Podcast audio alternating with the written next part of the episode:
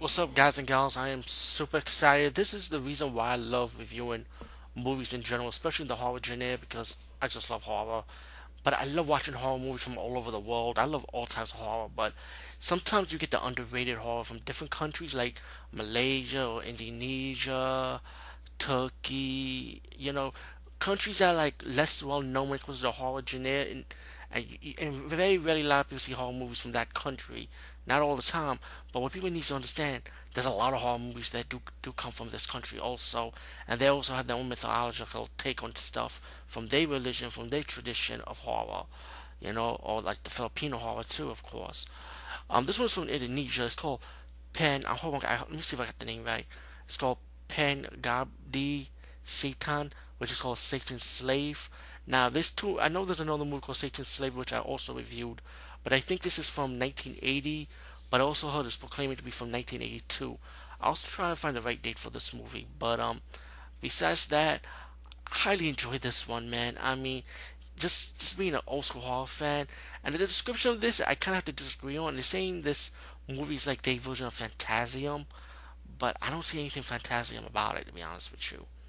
You know, um, now I didn't see no English subtitles or no English subtitles or English dub, so I saw it as like a regular language version.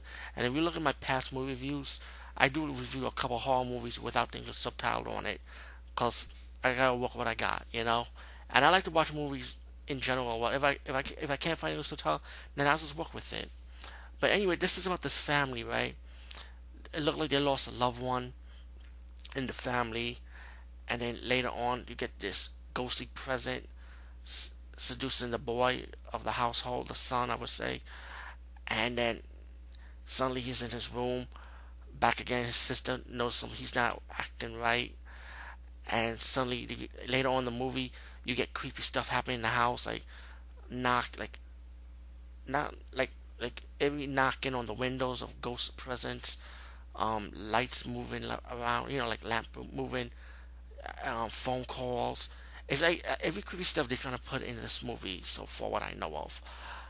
But later on, it leads up to this evil witch woman who goes inside the house, but she she's like undercover as a maid, and she uses black magic to make the family go crazy, and start torturing them in their dreams, start seeing things.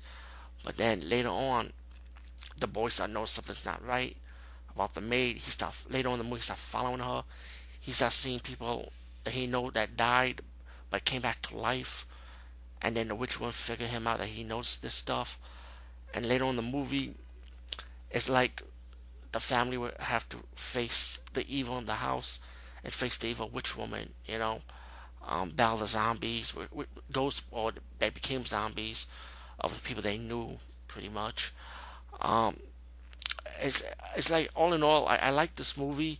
Um, the kill scenes, it's it's not like it's not like really all that. It's like like supernatural kill scenes, pretty much, caused by the witch woman. You know, accidental deaths, but like they she caused it pretty much. They The evil witch lady. Um, you're gonna like the ending. Uh, I won't ruin the ending, of course, but you know you're gonna like the ending how how they're gonna try and stop the evil force, pretty much. Um, it's really nothing new in any horror movie you have seen before, but you know what? It's just being from Indonesia, it's kind of like from that country. It's kind of like cool to see it from that country doing their own take on it of the supernatural horror genre of, satan- of Satanism, ghosts, zombies, they own take on it. But um, BD Satan, aka Satan's Slave, I highly recommend it. Check it out. And wait, peace, guys, and see you later.